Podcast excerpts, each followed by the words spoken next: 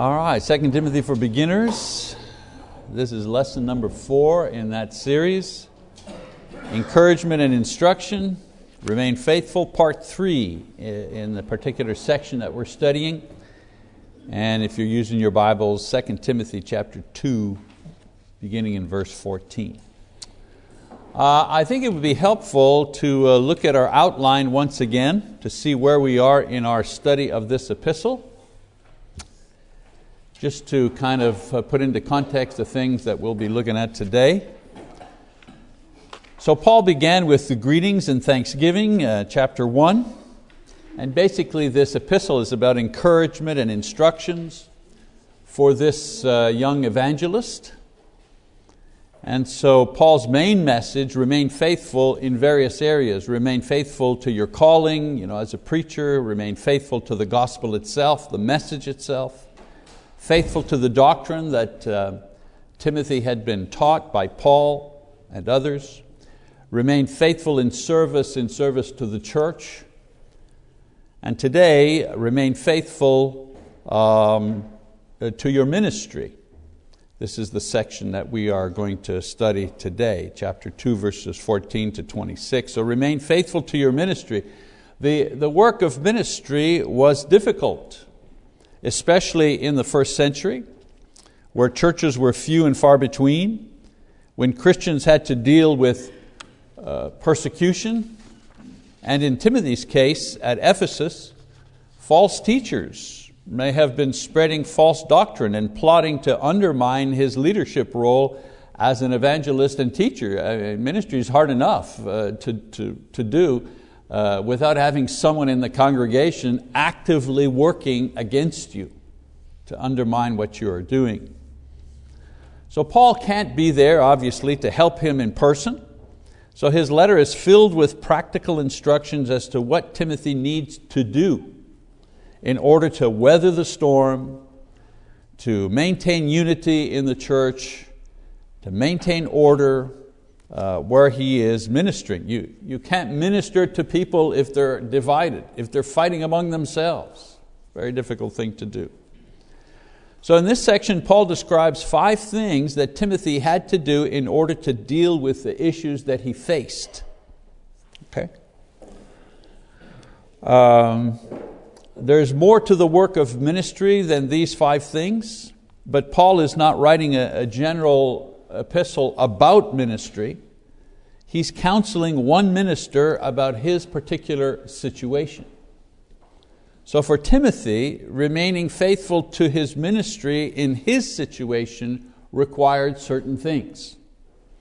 First of all, he says, Timothy needs to teach the troublemakers God's word. That's always the defense. That's always the defense and it's always the offense teaching God's word in every situation. In his situation, he had troublemakers. His, his role was not to use their tactics you know, to take care of them. His, his role as a teacher and a preacher was to teach them, to preach. Okay? So we read in chapter 2, verse 14, he says, Remind them of these things and solemnly charge them in the presence of God not to wrangle about words, which is useless and leads to the ruin of the hearers. Of course, the them that he's talking about here, that he has to remind, are the Gnostic teachers who promoted a, a polluted gospel comprom- uh, comprised of mixed ideas from Greek philosophy, uh, pagan religions, some from Judaism and from Christianity, and then mixed all these things together to create what they considered a, a kind of a super gospel, a better gospel. Their teaching and their content and style produced speculation and debate among those who were exposed to the teaching. Debates that had no conclusions, since the topic of discussion had no inspired source and no inspired teachers. So the debate just went on and on and on and on. You know, there was no way to, there was no way of saying, "Thus saith the Lord." There was no way of saying, you know, the such and such a verse or such and such a prophet. Not only were the debates useless in that they didn't edify or provide knowledge or provide insight. I mean, there's nothing wrong with debating, going back and forth and you know, arguing your point. Uh, nothing wrong with that. But these debates on these topics didn't edify, they didn't, they didn't grow anybody's knowledge, they didn't provide any type of insight. They actually harmed those who participated. So Paul is saying, you know, constant speculation and debate over man-made ideas tend to discourage people from searching for the truth. People finally, you know, they say, oh, we, we, you know, they become agnostics. Ah, all this arguing and debate, all this, ah, forget about it. They, they kind of withdraw altogether. Their disappointment in fruitless religious debate often leads people to lump the gospel message in with the rest of the false teaching. How many people have you met say, oh, you know, do you want to share your faith? Oh, you know, I've been this, or I was a Catholic, or I was a this and that, and there was a fight in the church, and oh, I just threw everything away. It's all no good. Or even they were members of the church, and because of the actions of someone, whether it be a leader in the church or another member, because of their action or their immoral behavior or whatever, they just threw everything out. It's all no good. And this, is, this was the danger here where Timothy was working. People get fed up and just throw it all away. It's a bit like people who have been hurt spiritually in some cult like religion. They'll no longer trust any religious group, believing that all churches are the same. I, you know, online, I get a lot of people writing to me uh, who have had a bad experience in the church. And you can tell their bitterness. Oh, wow, they're really, really bitter. And there's no, there's no soothing them, there's no passage you can give them. Because they're dealing from emotion. They're not dealing from reason, they're not dealing from reading it, and they're dealing from emotion. And so emotion kind of buries everything else.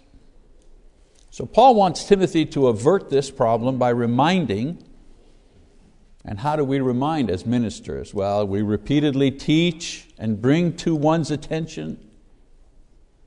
So Paul is saying, bring to these people's attentions, these teachers and these debaters, bring them the gospel. Remind them of the base doctrine of our faith. He refers to these things, you know, which are the concepts and the teachings that Paul has mentioned up to this point in his letter.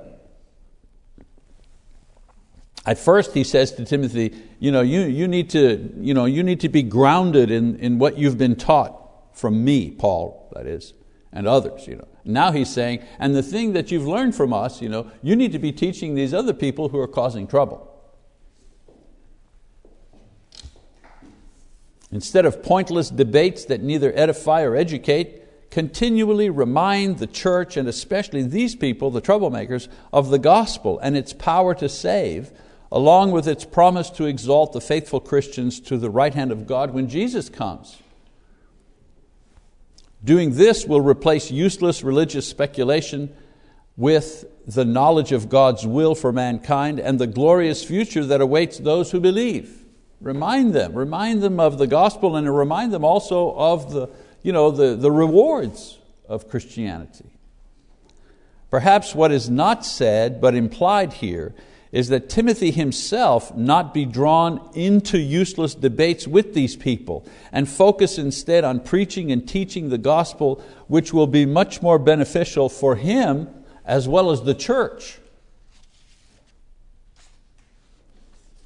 And so, remaining faithful to his ministry also required Timothy to accurately preach the word.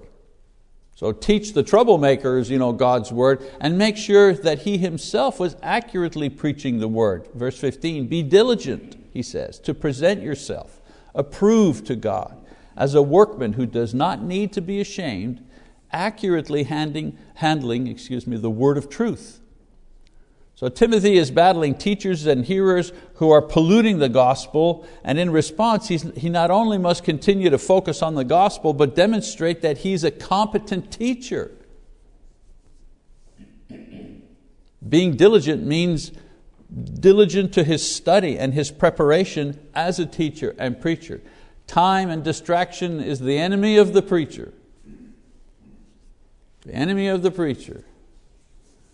The, uh, the, the, the, minister who is responsible for the pulpit, you know, uh, now we're very blessed in this church because we share it, and that's good. That takes the burden off of one person. But the majority of churches of Christ, you know, Bud, for example, I see Bud back there. I mean, the preacher's got to get a sermon ready for Sunday morning, and then he's got to get another one ready for Sunday night. In addition to that, he has to prepare his class for Sunday morning and he has to prepare his class for Wednesday night. That's four pieces of teaching that he has to prepare every single week. Throw in a bulletin article, that's a lot of material. That's brand new material. I often used to think, you know, Chubby Checker, remember Chubby Checker? You know, Let's Twist Again.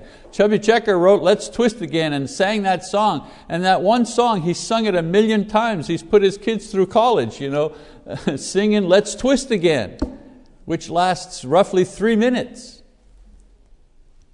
Yeah, three minutes. Wow, that's preachers, you know, they, they got to prepare a whole lot more than three minutes, week after week after week. So I'm saying time is the enemy. Time is the enemy because you've just got so much time to study and prepare. Other things happen. The phone rings, somebody drops in, somebody is sick. It's important. Sister so and so passes away. Whoops, let's add a funeral to that. So, so uh, what I'm trying to get across here is it's nothing new.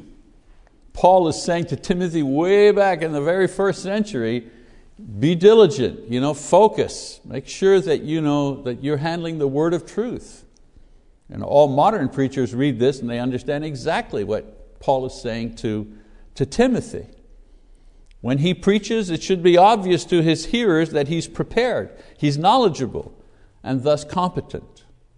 Timothy must realize that when he preaches to the church, he's also preaching before God as well.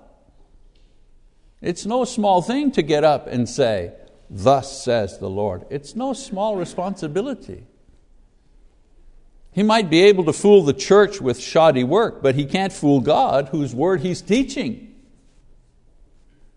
So, Paul has already described the results of false teaching by incompetent teachers, you know, the ruin and the loss of faith of the hearers. So, if Timothy is well prepared, and accurate in his teaching, he's going to have a different result. His hearers will be edified and they'll grow in their faith and their knowledge. The false teachers will be silenced and shown to be incompetent. And Timothy will not be put to shame or embarrassed because his incompetency is revealed. On the contrary, he'll have confidence before God and the church that he is skilled in accurately preaching God's word and producing the results that should naturally come from this. It's very important. A lot of times, you know, you, some people are wondering, why is this church not growing? Uh, why, why are there so many problems? And why is, it that, why is there division? Well, there can be a lot of reasons, but usually one of the reasons is the teaching is not what it should be, let's put it that way. The preaching is not what it should be. Another thing he tells to Timothy about being faithful to his ministry avoid debating religious nonsense. And there's a lot of that, especially now with the internet. Oh my. there's a lot of stuff out there. He says, But avoid worldly and empty chatter, for it will lead to further ungodliness, and their talk will spread like gangrene. Among them, Hymenaeus and Philetus, men who have gone astray from the truth, saying that the resurrection has already taken place, and they upset the faith of some. So Paul has reminded Timothy what his prime responsibility was preaching, teaching accurately God's word, especially the message of the gospel. Here he adds what Timothy is not to do. Don't waste your time listening to and debating the false teachers. By doing so, he gave them a platform and a measure of credibility and a cause, uh, you know, and, and, and a cause, uh, an opportunity to share their ideas. Isn't that what we do with the, you know, when we have these, these uh, mass murderers, people who you know, kill innocents and so on and so forth, and they, they arrest this guy, and he's got some sort of manifesto. He's got some sort of thing he wants to say, and he did this terrible crime you know, to give you know, publicity to his ideas, and many times they, you know, they won't print or they won't pr produce the guy's manifesto because they don't want to give, they don't want to give it any oxygen. Well, it used to be like that. It's not like that anymore. Now it gets leaked on the internet, it's all over the place. This is exactly what he's saying here. Don't, don't, don't even give him a chance. Paul tells him that his proper response is to shun them, reject, ignore this business. Paul then focuses his attention on these men um, and he pronounces judgment on what they're doing. Their chatter, he doesn't even you know, dignify what they are saying by calling it teaching, he calls it chatter. Is not spiritual, and it comes from below, it comes from the world, not from above, not from heaven. Their talk has already caused some to abandon the faith and return to a worldly lifestyle. Unfortunately, their ideas have spread, and this progress Paul compares to the spread of infection, gangrene, through a body, you know, causing illness and death. At this point, Paul actually names two, uh, two men who may have been at the forefront of this movement in the church. Hymenaeus is mentioned uh, in, also in 1 Timothy chapter 1, verse 20 as one troublemaker who was put out of the church. And Philetus who is mentioned only here. We don't have too many details about him. We he's only mentioned in this place, but this is enough. Boy, I shouldn't want, my name put into the Bible for, forever and ever as a troublemaker. Hymenaeus was mentioned in Paul's previous letter and again here, several years later, suggesting that he had caused trouble with his teachings for quite some time. In verse 18, Paul alludes to the false teaching causing the problems that they were having. Apparently, they were teaching that there wasn't any bodily resurrection of the dead. The idea was that Christians had already been resurrected at baptism in a kind of a spiritual resurrection to live a regenerated life with no other resurrection in the future. That was the idea, imagine. The idea was, no, no, no, you're not, there's no bodily resurrection and then you're going to go to heaven. No, no, no, no. You've already had your resurrection when you, when you were brought out of the waters of baptism. That was your resurrection. That was your regenerated life. And what you have here, that's all you have. Of course, this idea was contrary to what Jesus and the apostles taught on this subject. Just in case, we, we need a reminder. Jesus says, For this is the will of my Father, that everyone who beholds the Son and believes in Him will have eternal life, and I myself will raise him up on the last day. You only need that passage to counter that false idea. Then in 1 Corinthians chapter 15, Paul says, Now I say this, brethren, that flesh and blood cannot inherit the kingdom of God, nor does the perishable inherit the imperishable. Behold, I tell you a mystery. We will not all sleep, but we will all be changed in a moment, in the twinkling of an eye, at the last trumpet. For the trumpet will sound, and the dead will be raised imperishable, and we will be changed. For this perishable must put on the imperishable, and this mortal must put on immortality. He's not talking about baptism here. He's actually talking about flesh and blood. Flesh and blood will be replaced with something new, glorified body. So a person can choose not to believe what Jesus and Paul are saying here, but they can't deny what both uh, Jesus and Paul are teaching. What they're teaching is a conscious eternal life after death for believers. That's what we are going towards. The false teachers argued that Paul and Jesus' teachings on this subject were allegorical, only symbolic. Paul charges that they have left the truth and by doing so have wrecked their faith and damaged the faith of others by promoting these ideas. For example, if there's no bodily resurrection, well, then Jesus didn't resurrect because His was a bodily resurrection. And if Jesus didn't resurrect, then the proof of His divinity and the effectiveness of His cross and the assurance of His promises are gone because all of these rest on the fact of His resurrection. And how do we know that? Well, Romans chapter 1, verse 4 talks about Jesus who was declared the Son of God with power. How? By the resurrection from the dead, according to the Spirit of holiness, Jesus Christ our Lord. Everything rests on His resurrection. His resurrection is the proof that everything else, He said, was true. If that's not true, well, then nothing else is. And if you buy into that, then what's the point? Why follow this religion? So people who bought into this false idea soon lost their hope of heaven and eternal life. And they lost their faith in a resurrected Jesus because these were based on a risen Savior, not, an, uh, not a symbol, not allegory, not a metaphor, an actual bodily resurrection. He was dead and then he was alive. And so in chapter, we go back now, go back to 2 Timothy, verse 19. He says, Nevertheless, the firm foundation of God stands, having this seal The Lord knows those who are His, and everyone who names the name of the Lord is to abstain from wickedness. So Paul uh, reassures Timothy and anyone else who may read this letter or be taught by Timothy that the foundation, meaning the gospel and the teachings of the church, the foundation of Christ stands firm despite the false teachings that are circulating. So the gospel stands.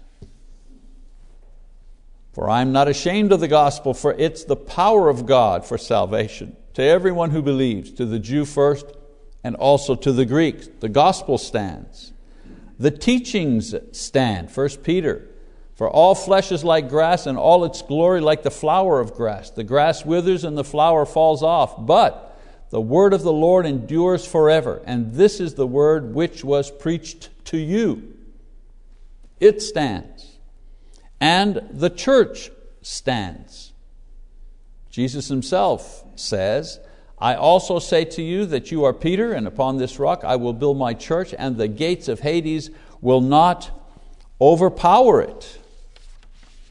Now, in addition to this, Paul also assures Timothy that God knows who the fakes are and who are his faithful servants. And this knowledge is sure, it's sealed. So maybe you're having trouble you know, deciding who are the false teachers, who are the true teachers, you know, but God doesn't have any trouble. He knows who the fakes are, and He knows who the, the true ones are.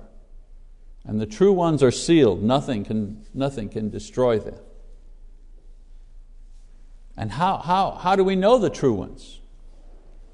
Well, the true ones teach and preach God's word accurately.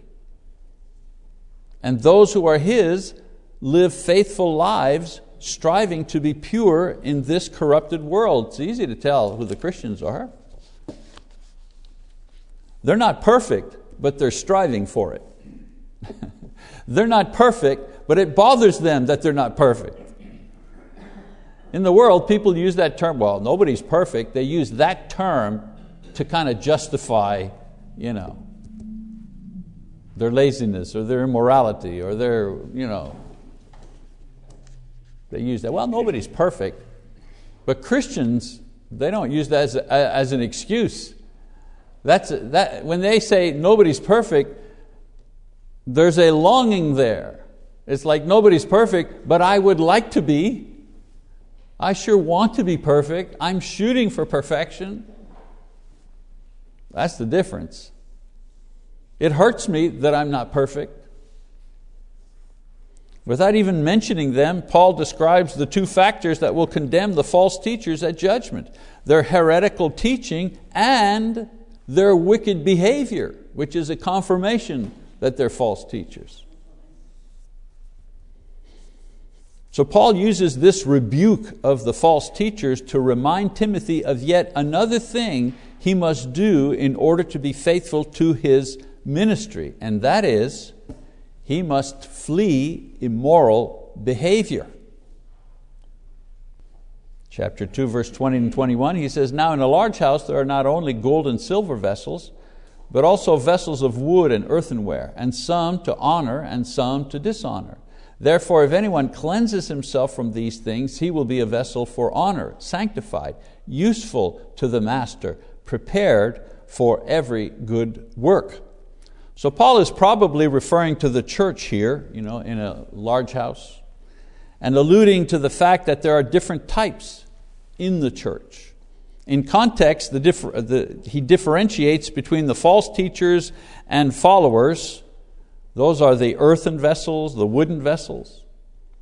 And Timothy and those who remain faithful to the teachings of Jesus and the apostles, they're the gold and silver vessels.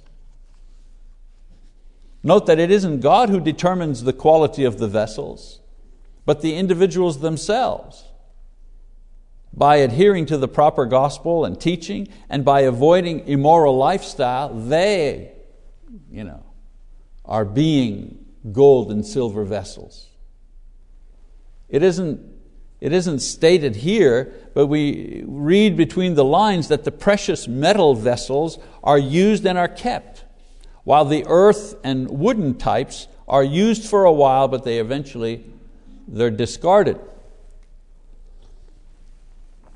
Based on this spiritual reality, Paul encourages Timothy to be careful for his own soul safety from the corruption that's in the world and the distractions in the church. So we read verse 22 and 23. He says, Now flee from youthful lusts and pursue righteousness, faith, love, and peace with those who call on the Lord from a pure heart, but refuse foolish and ignorant speculations, knowing that they produce quarrels. So, as a man, he's talked, he's talked to Timothy as a preacher, but he's, he's a man, an ordinary man. So, he needs to, first of all, run away from various physical temptations common to all men. You know, just because he's a preacher doesn't mean he, get, you know, he gets like a, invisible shield of protection, he, he has to be careful of his behavior, what he consumes from the world. And he says, flee. Run away from it. At the first thought of it, run, he said. Don't, don't think you're strong. You know, you know you may be in trouble if you're saying to yourself, I can handle this. I, I can, I, I, can, yeah, I, I can get close because I can handle this. Yeah, you're, you're on your way down when you start tell, saying that to yourself. And preachers, of course, what, are they dealing with? Well, they're dealing with people, all kinds of people, but some people who have like big problems. You know, the number one cause for uh, youth ministers um, uh, to uh, stop uh, working in youth ministry is uh, internet pornography. That's the number one cause. It's, why, why would that be? Well, because youth ministers use media in their youth ministry. Why? Because the kids, they're all on you know, Facebook and Twitter and uh, Twitch and whatever else. And so youth ministers are online as well. Well, there's a lot of junk online. And pornography, we, we had a class on this. Pornography is, oh, it's insidious, it's, it's, it's, uh, it's terrible, it's addictive. You know, there have been studies that say that study brain waves uh, that, that tell us that pornography is as addictive. It does to the brain the very same thing that cocaine does to the brain. Exactly the same thing. So it's highly addictive. No wonder young, inexperienced ministers who are trying to, you know, they get caught up in that stuff. You can't say, oh, I can handle this. You know. Paul says, run away, run, flee, he says. And as a Christian, Timothy needs to chase after and focus on right living and faith and love and peace and other Christians who, like himself, call on God in prayer with a clear conscience for these same things. You know, run away from the evil in the world, run towards righteousness. And as a minister, Timothy needs to avoid the kind of debates and arguments with the people Paul has previously mentioned and continue preaching God's word. Stay focused. Stay focused on preaching and teaching the word. And this brings Paul to his final point concerning Timothy's ministry. Seek and save those who have fallen. So teach the troublemakers, accurately preach the word, avoid debating religious nonsense, flee immoral behavior, seek and save those who have fallen. Paul still has an eye on the false teachers and those affected by them as he instructs Timothy in how to engage them should he need to. Verse 24. He says, The Lord's bondservant must not be quarrelsome, but kind to all, able to teach, patient when wronged, with gentleness, correcting those who are in opposition, if perhaps God may grant them repentance leading to the knowledge of the truth, and they may come to their senses and escape from the snare of the devil, having been held captive by him to do His will. So his approach should not be one where he debates and quarrels on their terms, trying to deconstruct their doctrines and opinions. Instead, he's to teach God's word with kindness and patience and gentleness, correcting the errors that they have embraced. His attitude provides them the motivation to listen to the word that is taught.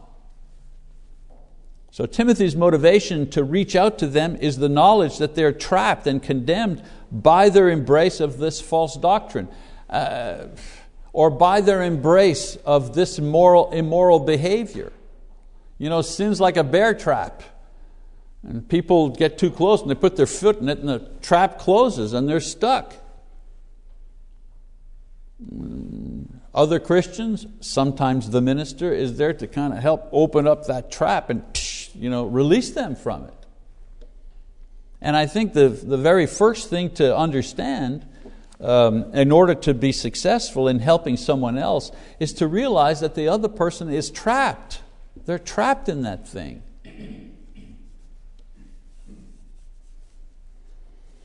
And so, Paul, unable to be with Timothy in person to help deal with a, a, destructive movement in the church, counsels this young preacher to remain faithful to his ministry, and he describes five practical ways that he is to do this. And these five practical ways are still practical today.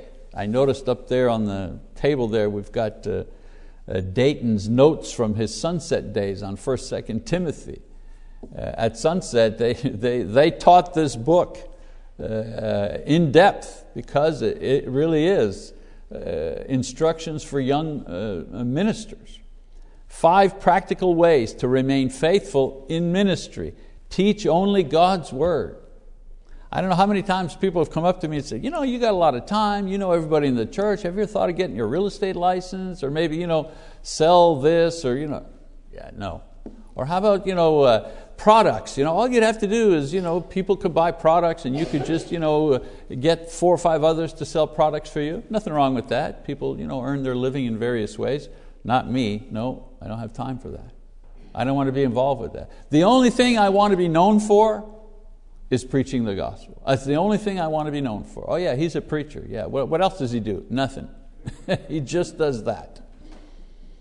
Teach accurately. Teaching accurately requires study. You got to put the time in. Avoid useless debates, and believe me, there are a lot of useless debates out there. And in this day and age, it's not a useless debate, but politics, you know, we've become, you know, the, whole, the whole country is debating. It's easy for preachers to get involved in that debate.